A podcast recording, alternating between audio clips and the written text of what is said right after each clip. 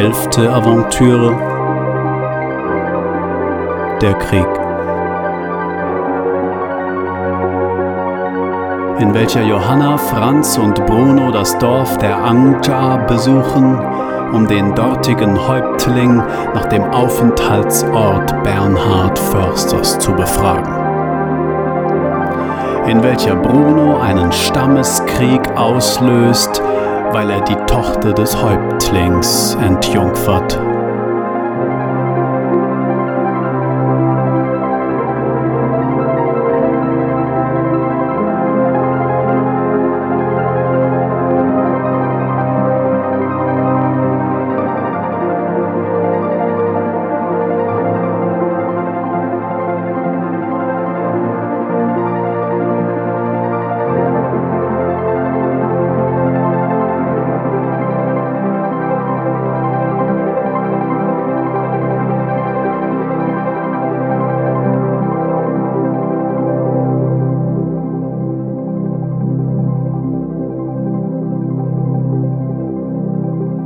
Jemand klopft an ihr Gesicht wie an eine Tür.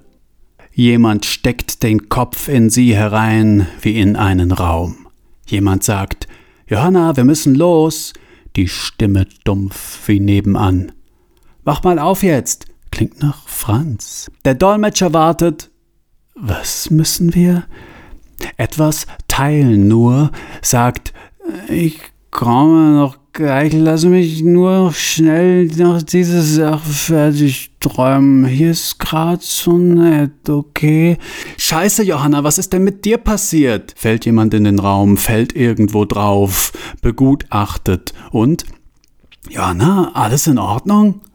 Was ist denn los? Ich will doch nur ein bisschen schlafen. Oh, wo ist denn das Problem? Du bist ganz bleich. Und wie es hier aussieht. Was hast du denn die Nacht hindurch gemacht? Johanna zwingt sich die Augen auf. Es gelingt nicht.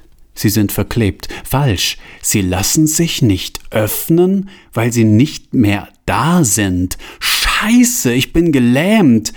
Nur fleischfarbene Schattierungen, weil Licht auf meine verschlossenen Lider fällt. Verwunderung, die Klarheit mancher Gedanken. Franz? Franz, kannst du mich wecken, bitte? Er hat es nicht gehört, weil sie es nicht gesagt hat. Ich will nur hier raus. Johanna? Ach so, du schläfst noch. Boah, gruselig, mit offenen Augen. Hast du mir einen Schrecken eingejagt? Ich komme nachher wieder. Oder ich nehme einen dieser Kerzenleuchter und schlag dir damit ins Gesicht. Ja, genau, das mache ich jetzt. Franz? hört nicht, denn sie spricht nicht. Ja, genau. Ich nehme diesen Kolonialkandelaber und schlag dir damit in die Fresse, du kleines Miststück. Franz, was ist los mit dir? Hör sofort auf damit. Er nicht, sie nicht. Hier, spürst du das, du Kleine? Weißt du, wie klein und mies du bist, wie wertlos du bist? Ich scheiß auf deine Komplexe, ich scheiß auf deine Gemütsprobleme, ich scheiß auf alle deine Allüren und dass dein Blut gleich von den Wänden tropft. Franz, das ist jetzt nicht mehr witzig. Hörst du nicht, dass ich dich hören kann? Nicht, nicht. Weißt du, wie ich dich hasse, Johanna? Wie sehr ich dich dafür hasse, dass du mich zu einem Mörder gemacht hast? Das wäre dein Job gewesen, du kleines Miststück, und dafür werde ich dir jetzt. Liegt Johanna alleine im Zimmer. Niemand ist da. Auch kein Franz und fühlt sich A wie kaputt. A wie ruiniert. A wie gerädert. A wie zerborsten, A wie geschändet, A wie zertrümmert und möchte heulen, heulen, heulen, aber da merkt sie, dass sie sich immer noch nicht bewegen und die Augen nicht öffnen kann, und wenn man die Augen nicht öffnen kann, kann man auch nicht heulen, weil sonst platzen ja die Tränensäcke, und das wird durch einen evolutionär entstandenen Mechanismus meines Wissens glücklicherweise verhindert. Teefarbenes Wasser zieht sich durch schwimmende Inseln. Es ist die zweitgrößte Insel der Welt. Korallenriffe ohne Ende, und der Westteil der Insel ist der einzige Teil des Globus, der nicht vollständig kartografiert ist, weil er wegen den tief hängenden Wolken und der fehlenden Straßen völlig unzugänglich ist. Genau da sind wir jetzt. Das Stammkapitel strotzt förmlich vor Handlung. Die zum ersten Mal in der klassischen Form vereinte Gruppe, Bruno, Johanna, Franz, bricht auf zur Siedlung der Angcha, wo man auf Hinweise auf Bernhard Försters Verbleib hofft. Ist dieser doch laut Agnes Koch hier untergetaucht. Das Dorf ist aber keineswegs ein verschlafenes Nest à la Nueva Germania, sondern entpuppt sich als touristisch überlaufener Veranstaltungsort eines sogenannten Tanztanz, dem touristisch überzeichneten traditionellen Volksfest der Pupuas. Abgesandte aus allen Regionen der Insel sind gekommen, um in schillernden Kostümen Tänze aufzuführen, die nur noch entfernt etwas mit authentischen Stammesriten zu tun haben. Außerdem finden mehrere parallele Veranstaltungen auf dem Gelände statt, wie beispielsweise ein sogenanntes Kompensationstreffen, bei dem Stammesstreitigkeiten gelöst werden. In der nach wie vor äußerst gewalttätigen Gesellschaft hat es einen Mord gegeben, der vergolten werden muss. Bruno stört diese fragile Situation, indem er mit der Tochter des Stammeshäuptlings der Angcha schläft und löst damit die Katastrophe aus. Durch diverse Missverständnisse kommt es zu bürgerkriegsähnlichen Zuständen. Johanna entkommt völlig verstört in die Küstenstadt, in der sie angekommen sind. Franz wird in einer Räucherkammer, in der die Angcha ihre Ahnen für die Mumifizierung präparieren, bewusstlos, wo ihn Bruno schließlich findet und ihm mitteilt, dass er über die Häuptlingstochter den Kontakt zu einem sogenannten Stalker hergestellt hat, einem Dschungelführer, der den Aufenthaltsort Försters zu kennen vorgibt.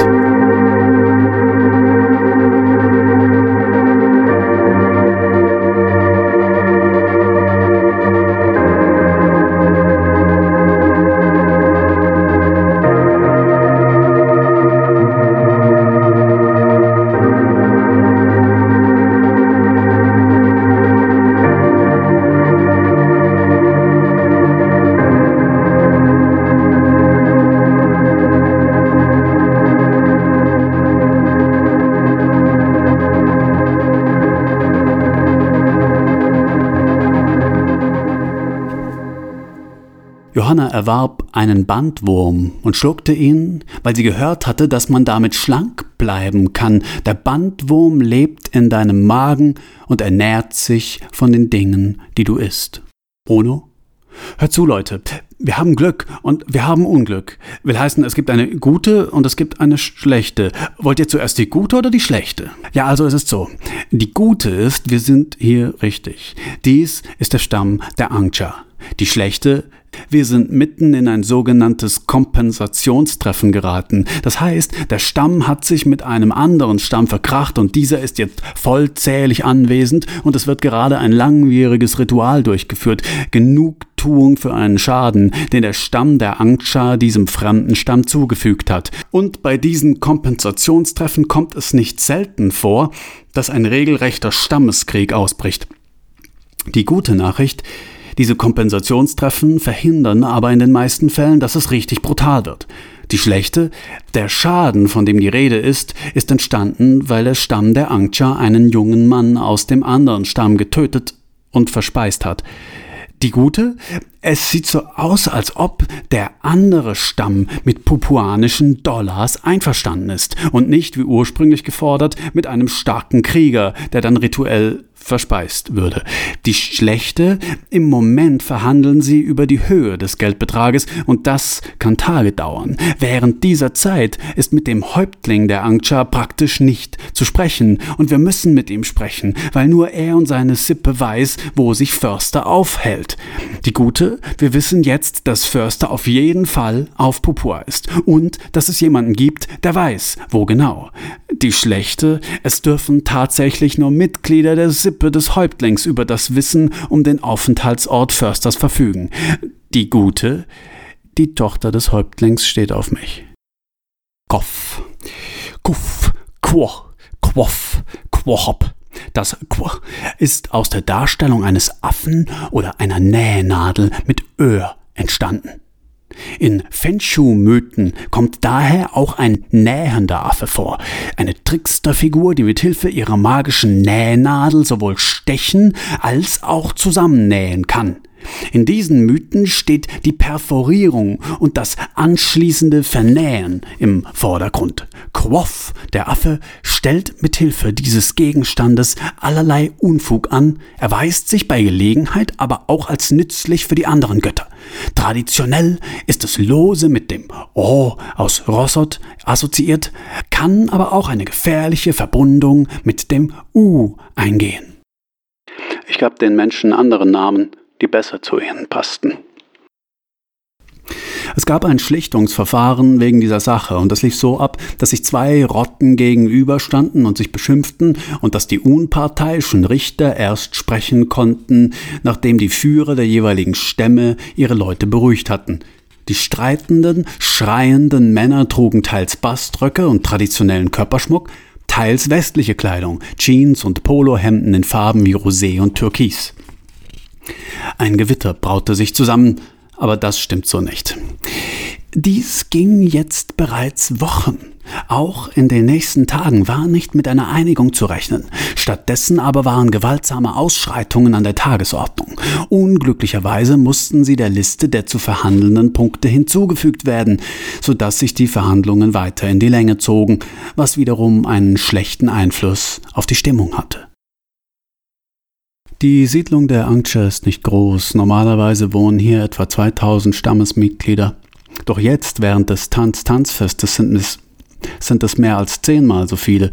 Es sind Krieger und Tänzer der anderen Stämme. Einige von ihnen sind nicht gerade mit den Angcha befreundet, diplomatisch ausgedrückt. Sie alle kampieren außerhalb des Siedlungsgebiets auf großen Feldern. Von Nordosten kommend führt die Hauptstraße vorbei an Rathaus, Dorfplatz und Bank einem kleinen Friseurladen, einer konkurrierenden Bank. Dann knickt sie nach Südosten ab. Die Weiterführung Richtung Nordwesten führt zu einer christlichen Kirche, die aber überraschenderweise ein riesiges Krokodil aus Bast darstellt. Dort befindet sich auch der Friedhof. Weiter Richtung Norden kommt man bald in den Wald und von dort an einen der größten Ströme des Landes. Alle Häuser sind Basthütten. Am Nordostrand des Dorfes befinden sich ein Kindergarten und die Vereinsheime von Naturschutz, Jugend und Fischerverein. Im Süden gibt es einen alten Bunker, welcher zu einem Museum für den Pazifikkrieg umfunktioniert wurde, eine Pizzeria, die zugleich ein Fußballvereinsheim ist, eine Kleingartenanlage und eine Sporthalle, alles aus Bast. Ja, die Leute hier spielen Fußball und essen Pizza. Was denn sonst? Die müssen ja essen, sagte uns unser Führer und drückte uns Prospekte mit der Aufschrift Tanz, Tanz, das Familienerlebnis in die Hände.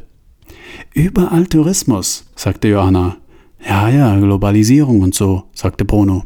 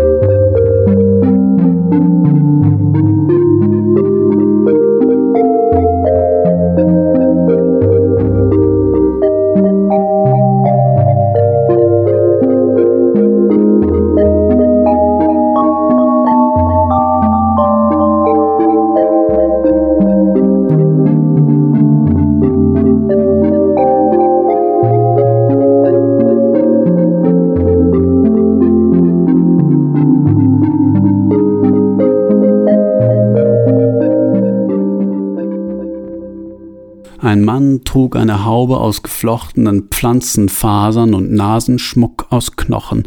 Eine Frau mit Muschelhalskette und Armbändern, Hüftgürtel aus Pflanzenfasern. Ein Mann mit Penisfutteral und turmhohem gefiederten Kopfschmuck. Frauen in vielfarbigen Grasschürzen, andere in westlicher Alltagskleidung. Die Tanz-Tanz-Tänzer mit eindrucksvollem Ornat, farbenfroher Körperbemalung. Kohle im Gesicht, roter Nase, einer mit aus Bastfaser gewebtem Wickelschurz, mit eingearbeiteten Bambusstreifen, Hibiskuskraut, Bananenfaser. Man sieht diesem Satz nicht an, wer entspricht, sagte er. Ein Dorf von außerordentlicher Verlassenheit ist das, sagte Johanna, obwohl das Dorf durch und durch bevölkert war. Durch und durch bevölkert, sage ich, sagte Franz. Aber du sagst von außerordentlicher Verlassenheit. Wie geht das zusammen? Wie kannst du behaupten, dass niemand hier ist? Genau das bedeutet doch Verlassenheit, wo doch in Wirklichkeit ganz viele Leute hier sind. Das ganze Dorf übervölkert, überschwemmt ist. Johanna blickte sich um. Sie standen inmitten des Dorfplatzes, welcher vor Menschenmassen geradezu überquoll, welcher überquert wurde von Indigenen mit Baströckchen und in westlicher Kleidung, mit Nasenringen und Sonnenbrillen. Weder die Orchidee noch die Biene wird jemals die Tragweite des Geschehens vollständig erfassen können. Es gab noch mehr zu sehen, aber Johanna wiederholte nur, diesmal zu Bruno gewandt, ein Dorf von außerordentlicher Verlassenheit. Ein Dorf von außerordentlicher Verlassenheit ist das. Und sie hatte recht damit, dachte Bruno, der Franz entgegendachte, und er wusste, dass Männern das Ausführen von Politik verboten ist. Weißt du, Johanna, sagte Bruno, Ziel ist nicht, sich an die Inkonsistenz zu gewöhnen, sondern die Scham abzulegen. Die Scham ein für allemal abzulegen, nicht sich an die Inkonsistenz zu gewöhnen. Das kann man gar nicht. Man kann sich an so etwas nicht gewöhnen. Wir sind so schamdurchflutet, sagte Bruno, und Johanna nickte, während sie sich einen Spieß mit gerösteten Ameisen in den Mund steckte. Was machen wir als nächstes? sagte Franz. Welche Attraktion sollen wir als nächstes besuchen? Johanna fühlte sich, als habe sie eine große, flatternde Libelle im Mund. Eine bunte, blau schimmernde Libelle. Lasst uns ein bisschen Riesenrad fahren, sagte Franz. Lieber Geisterbahn, sagte Bruno. Und die Geister in dieser Bahn waren keine gewöhnlichen, sondern Ahnengeister, man wurde beim Betreten mit weißem Staub eingerieben, der Asche von Toten, das war hier üblich, und es war auch genug Staub vorrätig aufgrund regelmäßiger Clanstreitigkeiten. Danach wurde man in ein Fass gesteckt, das einem Wasserfall hinuntergeworfen wurde. Wasser drang in geringen Mengen in das Fass, so dass die Asche feucht wurde und an der Haut kleben blieb. Die Leute fanden das keineswegs makaber, das war ein Erlebnis, sagte Johanna und spuckte etwas von dem Ahnenschlamm, den sie leider in den Mund bekommen hatte, aus, so dass dieser auf eine Steinfliese klatschte. Wir werden gegangen sein, sagte Franz und meinte damit den Verlauf ihrer Reise. Wir werden geliebt haben, sagte Bruno. Wir werden gestorben sein, sagte Johanna und meinte damit Bruno. Das das machte ihm etwas aus. Leicht beleidigt drehte er sich weg und schickte sich an, neue Papageienmilchshakes zu holen. Bruno, was ist denn los mit dir? rief Johanna und lief ihm nach. Aber Bruno lief weiter durch die Menge Richtung Papageienmilchbar und hielt erst an, als Johanna ihn an der Schulter festhielt. Was ist denn? Wo liegt das Problem? Diese Prophezeiungen, sagte Bruno beleidigt, die gefallen mir gar nicht, Johanna. Und dass du sie immer und immer wiederholen musst, finde ich scheiße, das beleidigt mich zutiefst. Johanna grinste. Ach du, sie näselte mit ihm. Du, du, du, näselte sie weiter, und Bruno drückte ihr einen Kuss auf die Nase, was nicht stimmte. Sie bestellten drei Papageienmilchschecks. Johanna wollte ihres mit Acerola-Kirschsaft. Wir werden das getrunken haben, sagte Johanna zu Bruno. Wo werdet ihr denn so lange gewesen sein? fragte Franz, der hinter der Theke stand. Franz, rief Bruno, schön, dich hier als Widersacher anzutreffen. Doch in diesem Moment war nicht der Mann hinter der Theke Franz, sondern Franz war hinter den beiden Näselnden, hatte sich in der Schlange vorgedrängelt, was zwei Männern und Frauen in Baströckchen gar nicht gefiel. Lautstark äußerten sie ihren Unmut in einer Sprache, die latent aggressiv klang. Habt ihr nicht mitbekommen, was passiert sein wird? Bruno und Johanna waren überrascht. Nein, was wird los sein? sagte einer von beiden. Das Dorf wird in Aufruhr geraten sein. Werdet ihr die Schreie nicht gehört haben? Die Flammen und die gespannte Atmosphäre? Und tatsächlich bemerkten die beiden jetzt, dass etwas nicht stimmte. Man musste genau hinspüren, in den Gesichtern der Leute lesen, den Duft der Luft erriechen, das Zittern der Atmosphäre, und man konnte kombinieren. A steht für B gilt als C, meint D, ersetzt E, umschreibt F, ist Synonym für G, bedeutet H, ist sinngleich mit I, spielt an auf J, schildert K, skizziert L, weist hin auf M, ist gleichbedeutend mit N, repräsentiert O, sieve P, verkündet Q, personifiziert R, symbolisiert S, weist hin auf T soll gedacht werden wie U ähnelt V, ist nicht zu unterscheiden von W oder X nimmt Bezug auf Y gleich Z. Das werde ich von Anfang an mit außerordentlicher Verlassenheit gemeint haben, sagte Johanna. Das ist es, diese Atmosphäre, dieser Duft. Riecht ihr das? Bruno nahm einen Schluck von seinem Shake und hatte ein Milchbad, während um sie herum Leute standen und ihr Gespräch beobachteten. Bruno sagte, ich werde es gewesen sein. Ja, sagte Franz, du wirst den Häuptling ausfindig gemacht haben und du wirst die Versammlung gestört haben, die der Schlichtung äußerst diffiziler Clanstreitigkeiten dient.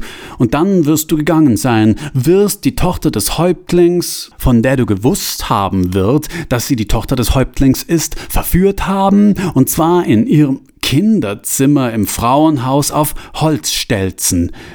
Ziel ist es nicht, sich an diese Inkonsistenz zu gewöhnen, sagte Bruno, sondern vielmehr die Scham abzulegen, sagte Johanna. Du wirst mit der Häuptlingstochter geschlafen haben? Der Tochter des Big Man? Bruno, wir haben gerade genäselt. Aber irgendwie macht es mich auch an, sagte Johanna. Franz wurde unruhig. Wir müssen weg von hier, wenn wir nicht in tiefes Unglück stürzen wollen. Wir müssen hier sofort verschwinden, sagte er. Doch Johanna schleckte sich ihren Acerola-Papageienmilchbart von den Lippen und sagte zu ihm, Du weißt, dass das nicht möglich ist, Franz, dass du das gesagt hast, was du gesagt hast, und dass wir gesehen haben, was wir gesehen haben, nämlich das, was passiert sein wird, ist unauslöschlich und unausweichlich.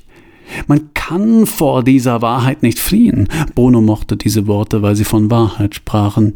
Er hasste diese Worte aber auch, weil sie von der Unmöglichkeit von Freiheit sprachen. Was wir sagen, sind wir dachte Bruno. Also ist Johanna, was sie sagt. Also liebe ich Johanna für das, was sie sagt, und ich hasse sie auch für das, was sie sagt, weil ich das, was sie sagte, hasse und liebe. Ich liebe und hasse sie zugleich, dachte Bruno und trank seinen Papageienmilchshake aus. Dann sagte er, ich hätte einen mit Acerola-Kirschmark nehmen sollen. Letztendlich habe immer noch ich die besten Ansichten, dachte Johanna. Symbolsonate 11 die Johanna der Kette bekam einen Riss, der Franz des Shirts war verschwitzt vom Schweiß, es wollte ihn sich umziehen. Auf dem Vulkan Alraunen wuchsen. Der Krieg der Röte drohte, die Bedrohung Ung des Dunkelviolett der Bruno des Hirsches strahlte Sträke, Erotik und Selbstliebe aus.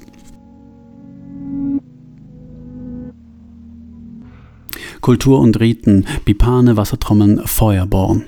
Ein Mann mit riesiger Nase und Penisfutteral stand vor ihnen. Er hatte einen weißen Vollbart, trug ein Stirnband, darunter kam ein schwarz gefärbter Zopf hervor. Als Johanna ihm eine Münze in die Hand legte, sagte er, Besonders angsteinflößend sind die Krieger der Asmat. Sie tragen martialische Septum-Piercings, sogenannte Bipane.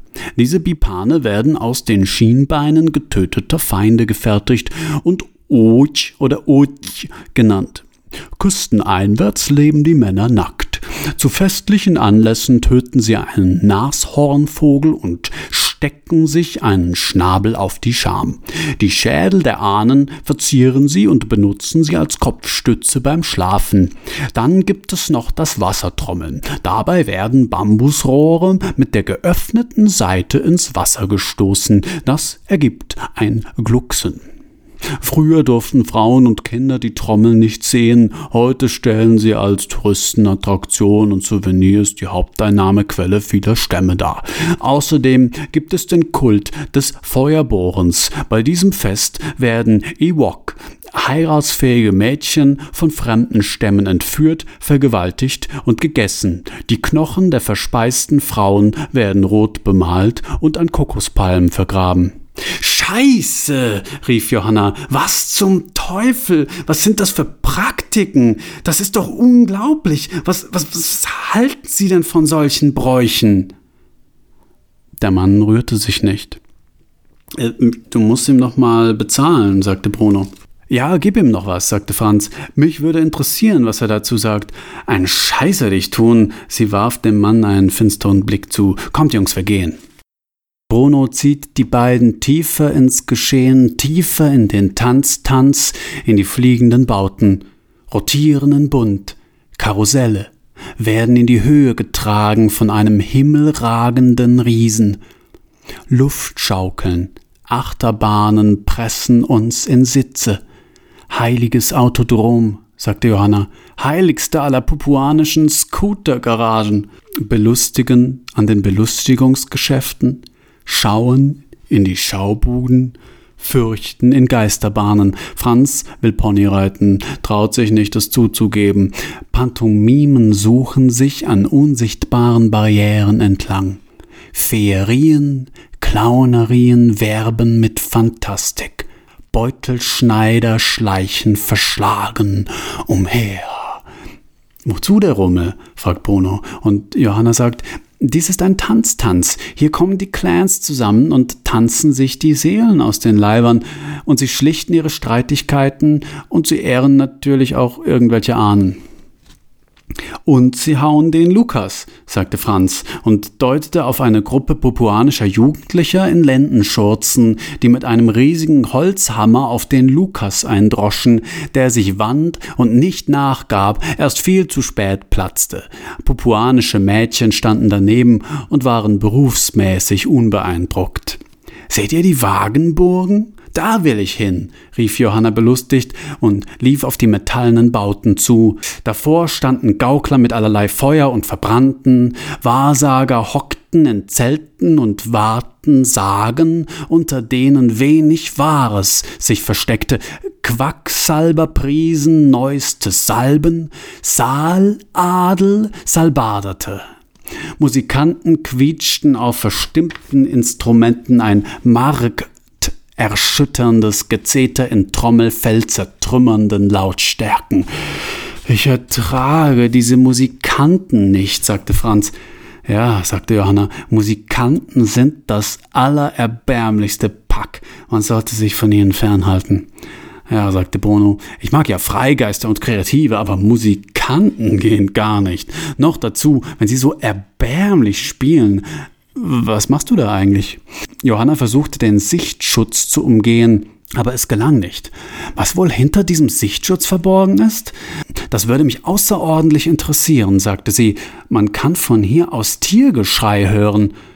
Und dieser bestialische Geruch erst. Die große Tafel mit dem in Zirkusschrift angebrachten Wort Bestiarium Unglaublich, da müssten wir hin, rief Johanna. Franz interessierte sich nicht dafür. Bruno fand es amüsant, alles gut zu finden, was Johanna gut fand. Ein Mann in roter Livree trat hervor, führte ein Dromedar an der Leine und ein Äffchen auf der Schulter. Kommen Sie näher, rief er, kommen Sie. Hier gibt es die unglaublichsten, fantastischsten, originellsten, absonderlichsten, bizarrsten, merkwürdigsten, schrillsten, skurrilsten, befremdlichsten, verschrobensten, schrägsten, spinnertsten, verblüffendsten, bestaunenswertesten, besten, bewunderungswürdigsten, sagenhaftesten, skandalösesten, sensationellsten, ungeheuerlichsten, verblüffendsten, unerhörtesten, unbegreiflichsten, zauberhaftesten, kapriziösesten, durchgeknalltesten, extravagantesten, absurdesten, abstrusesten, überspanntesten, überspönigsten, ridikülsten, affektiertesten, ulkigsten, spaßigsten, verstiegensten, grotesksten, verschrobensten, paradoxesten, verquertesten, beklopptesten, irrsten, makabersten, ominösesten, kurz verrücktesten Bestien und Kuriositäten zu besichtigen. Zebras, Tapire und den mächtigen Berberlöwen. Sind das nicht alles Arten, die überhaupt nichts in der Südsee zu suchen haben? Lassen Sie sich entführen in eine wundersame Welt der Wunderlichkeiten. Bestaunen Sie Clemens die Medici-Giraffe und Clara das Panzernashorn. Ergötzen Sie sich an dem außerweltlichen Albinos, den siamesischen Zwillingen, Fehlbildungen aller Art, kleine Männer, große Frauen, alte Kinder und junge Greise, Männer ohne Arme, Frauen ohne Beine, Männer mit drei Beinen und welche mit falsch angewachsenen Fingern. Außerdem gibt es ein Schlangenbändiger. Der Explikator schnappte nach Luft. Er keuchte, schlug sich auf die Brust, zappelte verzweifelt, dann sank er zu Boden und war tot. Erstickt, sagte Bruno. Befremdlich, sagte Johanna. Bestaunenswert, sagte Franz. Ridikül, sagte Bruno. Makaber, sagte Johanna. Abstrus, sagte Franz. Paradox, sagte Bruno. Können wir bitte weitergehen? fragte Johanna. Dann kamen sie zur Versammlung und verursachten ein heilloses Durcheinander.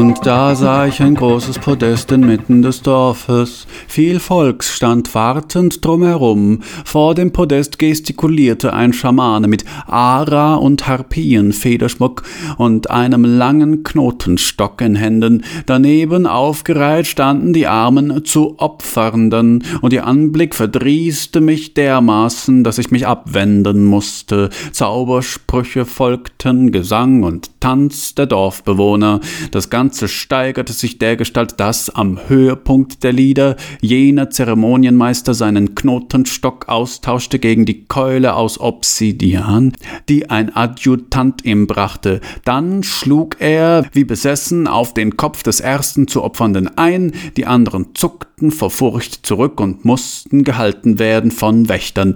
Mit mechanischem Gleichmut ging der Schamane von Mann zu Mann und schlug ihnen allen die Fresse ein. Das Blut spritzte tödlich genau. Und das hast du geträumt? Es war ein Film, ein Film, den ich vor kurzem gesehen habe. Alles nicht echt, alles inszeniert. Niemand kam dabei zu Schaden. Außerdem gibt es in der Südsee gar kein Obsidian. Wie die Ureinwohner glaubten auch wir die einzigen intelligenten Wesen zu sein. Wie sie konnten wir uns nicht ausmalen, dass höher entwickelte nicht eben in räumlichem Abstand, sondern im Abstand einer von uns nicht wahrnehmbaren und daher unerforschten Sphäre hausten. Wie von den Decken unserer Häuser hingen sie in der Stratosphäre am Himmel und beobachteten uns unbemerkt und lenkten unsere Geschicke nur aus dem einfachen Grunde nicht, dass wir nämlich in vielerlei Hinsicht für sie ebenso uninteressant waren wie für uns die Pflanzen oder Steine. Ein Typ mit Baströckchen kommt auf sie zu und ruft begeistert folgendes Hört mich an, er, hört die Mythen der Ange. Heißt ihr nicht Angcha? Nein, das sind die anderen. Die Angchas sind die, die sich streiten. Es sind aber noch Abgesandte von einem Dutzend anderer Stämme anwesend, die im Bündnisfall eingreifen. Hört mich an, höre die fantastische Botschaft der Angi. Cool, endlich mal authentische Mythen. Ich habe noch nie authentische Mythen aus erster Hand gehört. Lass hören, mythischer Botschafter der Angi. Höret die sonderbare und heilige Geschichte des Massi Massi, eine Geschichte älter als die ältesten. Schieß los, Digga. Höret, Massi Massis Eltern zogen einst durch Pupur und suchten Unterschlupf und ihr wisst, wie unwegsam Pupur ist. Zu dieser Zeit gab es eine Prophezeiung, dass der heilige Schöpfergott mit den kleinen Leuten auf der Haut, hier könnt ihr eine Statuette von ihm sehen und er zeigte auf die Statuette, dass also dieser heilige Schöpfergott, dass also dieser heilige Schöpfergott mit den kleinen Leuten auf der Haut einen Sohn bekommen würde und dann würde sich aber so richtig alles verändern. Aha.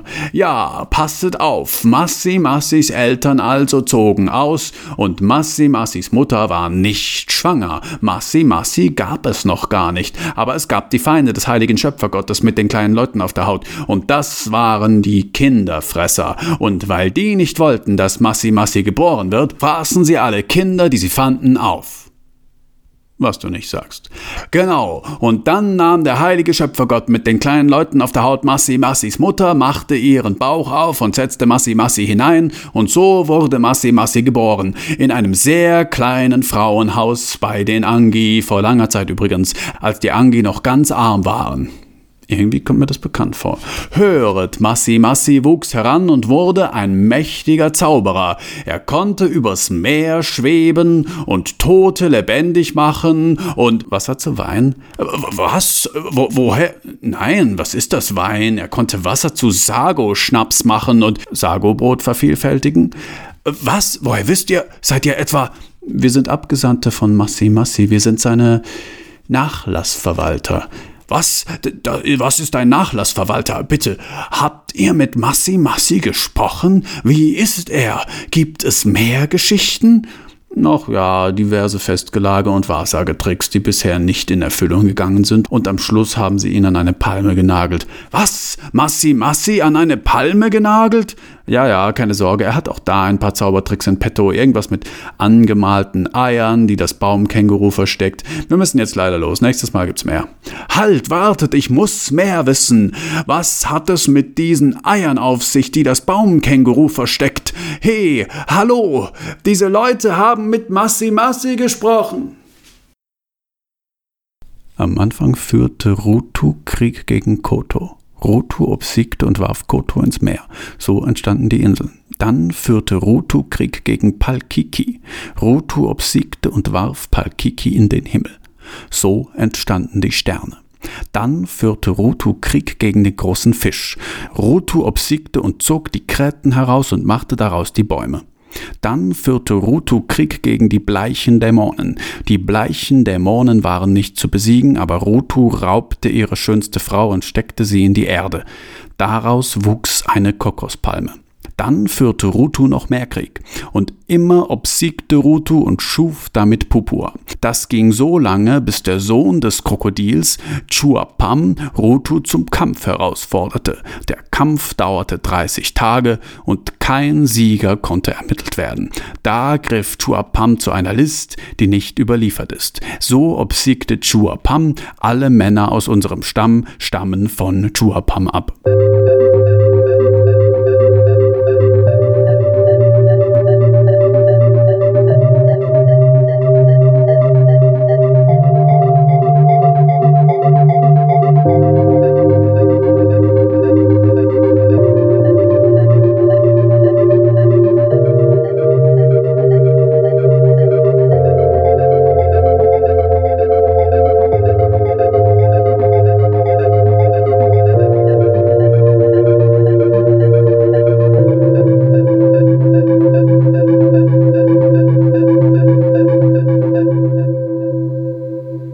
Entschuldigen Sie bitte, Milady.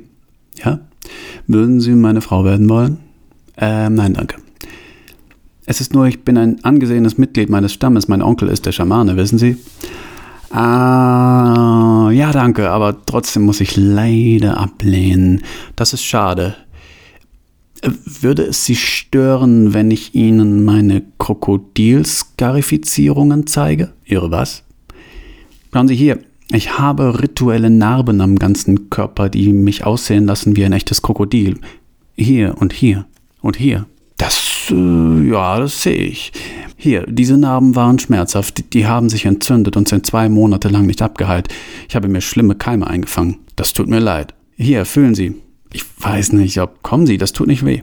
Also ich würde eigentlich schon gerne mal. Also ich würde eigentlich schon gerne mal. Fühlen Sie. Hier, ich führe Ihre Hand. Oh, ja, das ist wirklich ein interessantes Gefühl. Nur ein Krieger, der die Stärke des Krokodils hat, darf auch diese Narben bekommen. Ach ja? Ja, es gibt strenge Regeln. Der Schamane wählt nur wenige aus, die an dieser besonderen Stelle skarifiziert werden dürfen. Und ist das sehr schmerzhaft? Um ehrlich zu sein, Milady, es ist das Schmerzhafteste, was ich jemals erlebt habe, und ich bin ein erfahrener Krieger. So, ein Krieger. Ja, ich bin der stärkste Krieger des Stammes. Wenn ich fragen darf, wie viele, wie viele Männer ich getötet habe, das kann ich Ihnen zeigen. Wie können Sie mir das zeigen? Ich bin Kopfjäger, Milady. Ich darf einen Gegner nur töten, wenn ich danach seinen Kopf als Trophäe abtrenne und als Schrumpfkopf in meine Hütte hänge. Wollen Sie meine Schrumpfköpfe sehen? Ich habe noch nie einen Schrumpfkopf gesehen. Meine Hütte ist nur 100 Meter von hier. Hm. Aber ich weiß ja nicht, ob der Anblick Sie erschreckt. Nein, ganz und gar nicht. Es ist nur, ich bin hier mit meinen Kollegen. Die brauchen sicher noch einen Moment, bis sie wieder da sind. Da haben Sie vermutlich recht, großer Krieger. Wenn Sie was, dann schauen wir uns jetzt mal Ihre Schrumpfköpfe an. Vor 20 Jahren kamen Forscher, fragten meine Großeltern nach einem furchteinflößenden Maskentanz, von dem sie gehört hatten, der Stamm führe ihn regelmäßig auf. Meine Großeltern verstanden dies als Bitte, den Tanz, der überhaupt nicht existierte, aufzuführen. Also setzten sie, pragmatisch und gastfreundlich wie sie waren, alles in Bewegung, probten eine ganze Woche, um den Fremden den Tanz präsentieren zu können, welcher in den Berichten der Anthropologen als erstaunlich furchteinflößend und erstaunlich genau mit den Erzählungen übereinstimmend beschrieben wurde. Eigentum funktioniert nur, wenn es nicht allzu oft in Frage gestellt wird, dachte Johanna und nahm sich einen Strumpfkopf mit. Dort hinten, leicht abgelegen auf einer Lichtung, waren etwa 20 Eingeborene und vollzogen irgendein Ritual, das vermutlich der Sims-Stiftung in ihrem eintönigen Leben diente. Ja, vermutlich dient es der Sinnstiftung, sagte Bruno. Manchmal wünschte ich, wir hätten auch solche primitiven Rituale der Sinnstiftung, sagte Johanna. Dann hätte man wenigstens eine Beschäftigung. Hast du mal Feuer? Ja, hier bitte. Danke, und zündete sich eine Zigarette an, sog daran, damit sie richtig Feuer fing, und genoss das rot-goldene Aufglühen an der Spitze. Jetzt hüpfen sie da so komisch rum. Bei denen ist wirklich alles noch viel ursprünglicher. Ihr fiel auf, dass Bruno sehr gut rauchen konnte. Das fand sie attraktiv. Ja, vielleicht eine Art Balzritual. Sehr körperlich, ja. Schau mal, und jetzt tanzen sie um das Lagerfeuer herum. Wie in einer Doku. Manchmal, wenn man die so sieht, denke ich mir, die sind doch eine Parodie ihrer selbst. Stimmt, er ließ den Rauch langsam durch die Nasenflügel entweichen. Stimmt, was ist das jetzt? Weiß nicht, das hat gerade eben erst angefangen, oder? Äh, ja, ich glaube schon. Hör, hörst du das? Sind das Klagerufe? Es klingt so, es klingt sehr nach Klagerufen. Was beklagen Sie denn? Schon mal dort, Sie tragen eine Bahre. Das ist ja nicht auszuhalten, dieses Geheul. Sie tragen die Bahre vor sich her, da liegt einer drauf. Das ist eine Bestattung. Der Typ auf der Bahre scheint wichtig zu sein, wie der geschmückt ist. Und wenn Sie den so beweinen? Eine bunte Angelegenheit. Ja, gibt's das? Das ist der Häuptling. Meinst du? Ja, könnte sein. Sie bestatten den Häuptling, deswegen sind sie so aus dem Häuschen. Äh, jetzt verändert sich was. Sie umarmen sich. Aber wie? Sie umarmen sich wie blöd. Ich habe noch nie eine Gruppe von Leuten sich so fanatisch umarmen sehen. Das ist ja krass. Und schau mal dort, da umarmt sich einer selber. Nicht nur einer, da vorne auch. Und die umarmen sich auch selber? Ist es nicht krank? Sie scheinen wirklich traurig zu sein. Tja, blöde Sache, das mit dem Häuptling. Jetzt, jetzt nimmt das eine orgiastische Wendung, nicht? Hast du bemerkt, die Klagerufe haben sich verändert in etwas Lüsternes. Oh je, jetzt geht's los. Wahnsinn. Das ist ja unglaublich. Die Umarmungen waren nur der Anfang. Sowas habe ich ja noch nie erlebt. Direkt vor dem Leichnam des Häuptlings. Das nenne ich mal den Kreislauf des Lebens. Sollen wir mitmachen? Spinnst du? Erinnerst du dich noch, wer für den Tod des Häuptlings verantwortlich ist? Also bitte, wer hat denn mit seiner Tochter geschlafen? Ja und? Habe ich sie gebeten, deswegen einen Völkermord zu beginnen? Das war als Zeichen der Liebe gemeint, Alter. Ha! Apropos Zeichen der Liebe, gibt dir das? Oh, also das übertrifft jetzt meine kühnsten Erwartungen. Das ist ja widerlich. Echt stark. Sowas habe ich nicht mal im Porno gesehen. Ich wünschte, ich hätte eine Kamera dabei. Das glaubt einem ja keiner. Urlaubserinnerung. Hm, Urlaubserinnerung.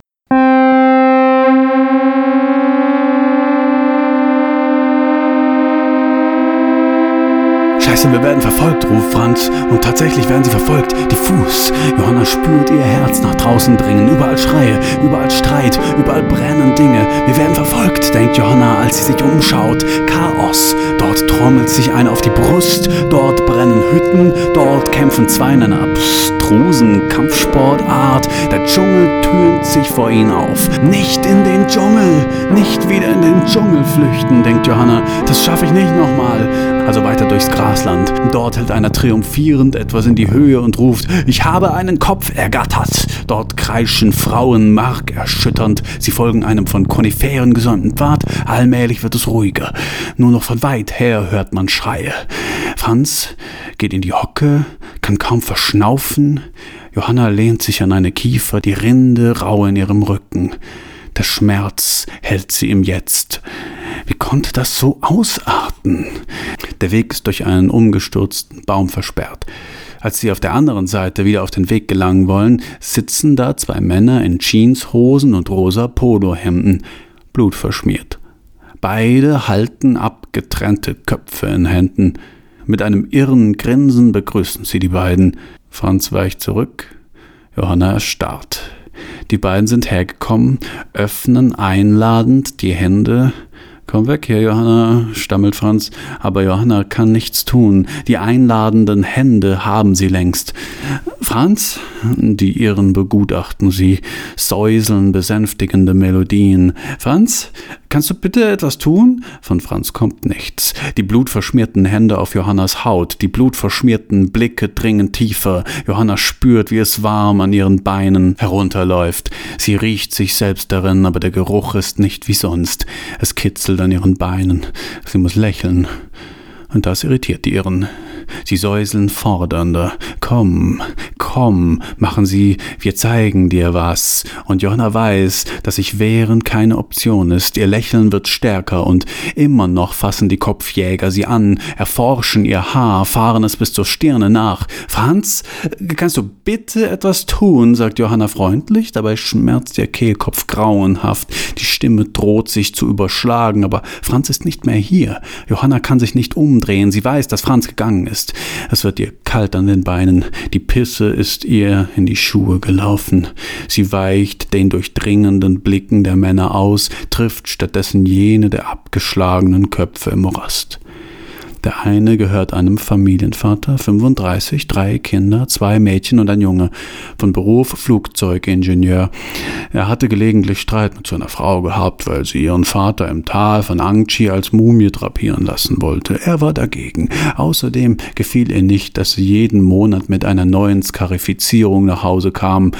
Johanna spürt die Berührungen wie Blitze auf ihrer Haut. Sie zwingt sich, den Blick des zweiten Kopfes zu erwidern. Kinderlos, unverheiratet, 19 Jahre, bartlos, kahl geschorener Kopf, Lippenschmuck. Er hatte professioneller Spieleentwickler werden wollen. Er hatte nach Indonesien auswandern und dort einen eigenen Beauty-Salon eröffnen wollen. Er hatte nach Shanghai gehen und internationales Recht studieren wollen. Er hatte Seemann werden wollen oder Astronaut oder doch Kopfjäger. Johanna brach in Gelächter aus. Sie krümmte sich, hustete, ihr Lachen wurde irre. Die beiden Männer wichen zurück.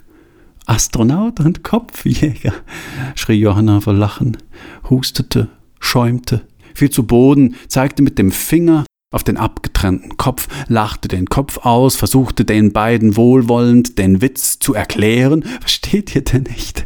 Seemann mit Beauty-Salon und Astronaut und Kopfjäger und Anwalt und Spieleentwickler und Seemann mit Beauty-Salon. Aber sie verstanden nicht, staunten nicht schlecht, machten sich zuerst noch lustig, dann aber bekam sie es mit der Angst zu tun. Johanna kreischte immer lauter, ihre Stimme versagte, sie kreischte lauter, wälzte sich im Dreck, tätschelte den Kopf des Spieleentwicklers, tätschelte den Kopf des Familienvaters, zog die Köpfe an sich, umarmte sie, küsste sie, küsste das verkrustete Blut, schrie und schrie lauter, bis sie sich den beiden Männern zuwenden konnte. Sie schenkte ihnen einen Kussmund. Das Grinsen aus deren Gesichtern war verschwunden. Dies musste eine Hexe sein oder eine Dämonin, mindestens eine Besessene. Sie wichen weiter zurück, verständigten sich, tuschelten leise und bekamen es richtig mit der Angst zu tun. Dann machten sie sich vom Acker, ohne Johanna auch nur ein einziges Mal vergewaltigt zu haben.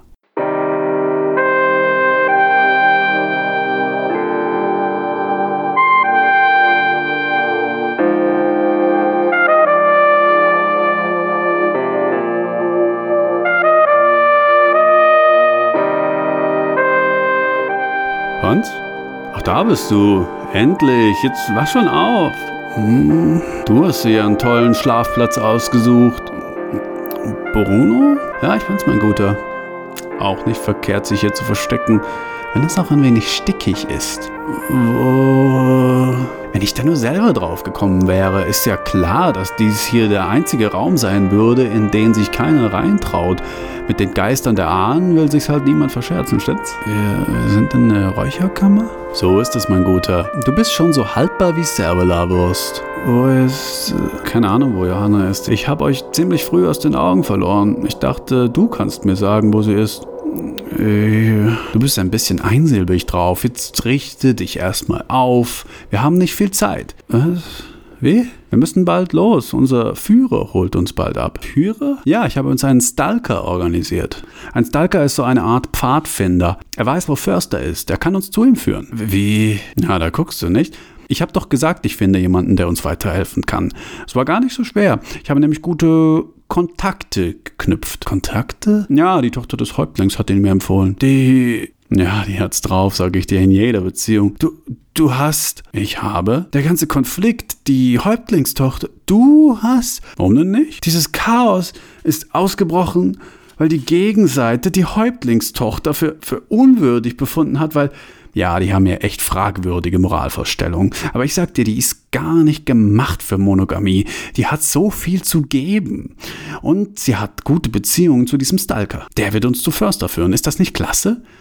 Johanna, ey, was heulst du denn jetzt? Mein Gott, sie wird den Weg ins Hotel gefunden haben. Johanna, ey. Wir haben jetzt keine Zeit, um zurück zum Hotel zu gehen. Wir erledigen das mit Förster schnell und dann erledigen? Und dann gehen wir sofort ins Hotel zurück. Äh, erledigen. Freu dich, Kumpel, jetzt machen wir richtig was los.